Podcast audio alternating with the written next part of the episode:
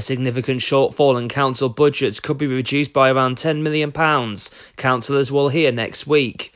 Durham County Council's Cabinet are to be given an update on the medium term financial plan following the government's November autumn statement and the local government provisional finance settlement published just before Christmas. The significant shortfall reflects the current unprecedented strain on the council's budgets due to increases in inflation and interest rates, which is impacting on the cost of all goods and services. It is also due to increased demand for social services, particularly looked after children, and inflationary pressures in adult social care. Emergency and urgent care centres in the northeast and North Cumbria will remain open for life threatening conditions or injuries as industrial action takes place today by GMB and Unison ambulance staff.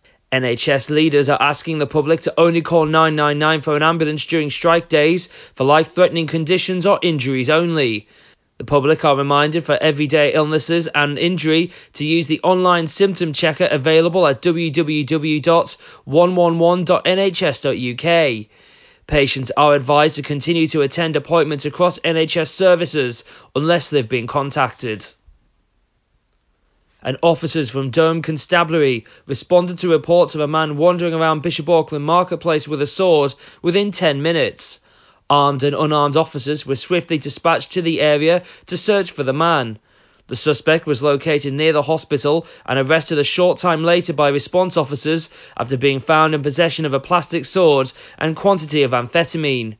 Robert Scott has since been charged with possession of a Class B drug. He is due to appear at Newton Aycliffe Magistrates Court on the 9th of February. Those are your local news headlines. I'm Kieran McCormick.